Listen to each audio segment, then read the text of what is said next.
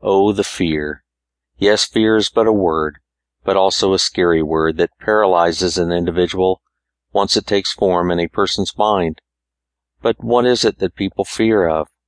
Is the fear tangible?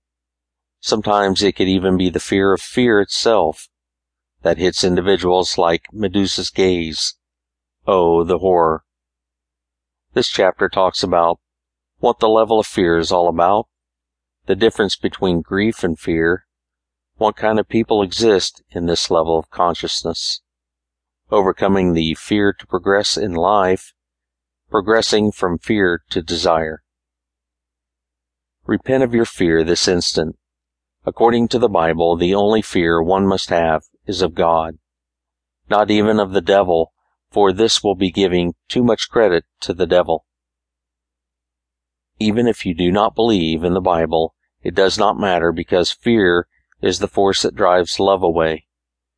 Perfect love casts out all fear and allows us to see the beauty of life enough to make us want to break out of our cocoon of fear.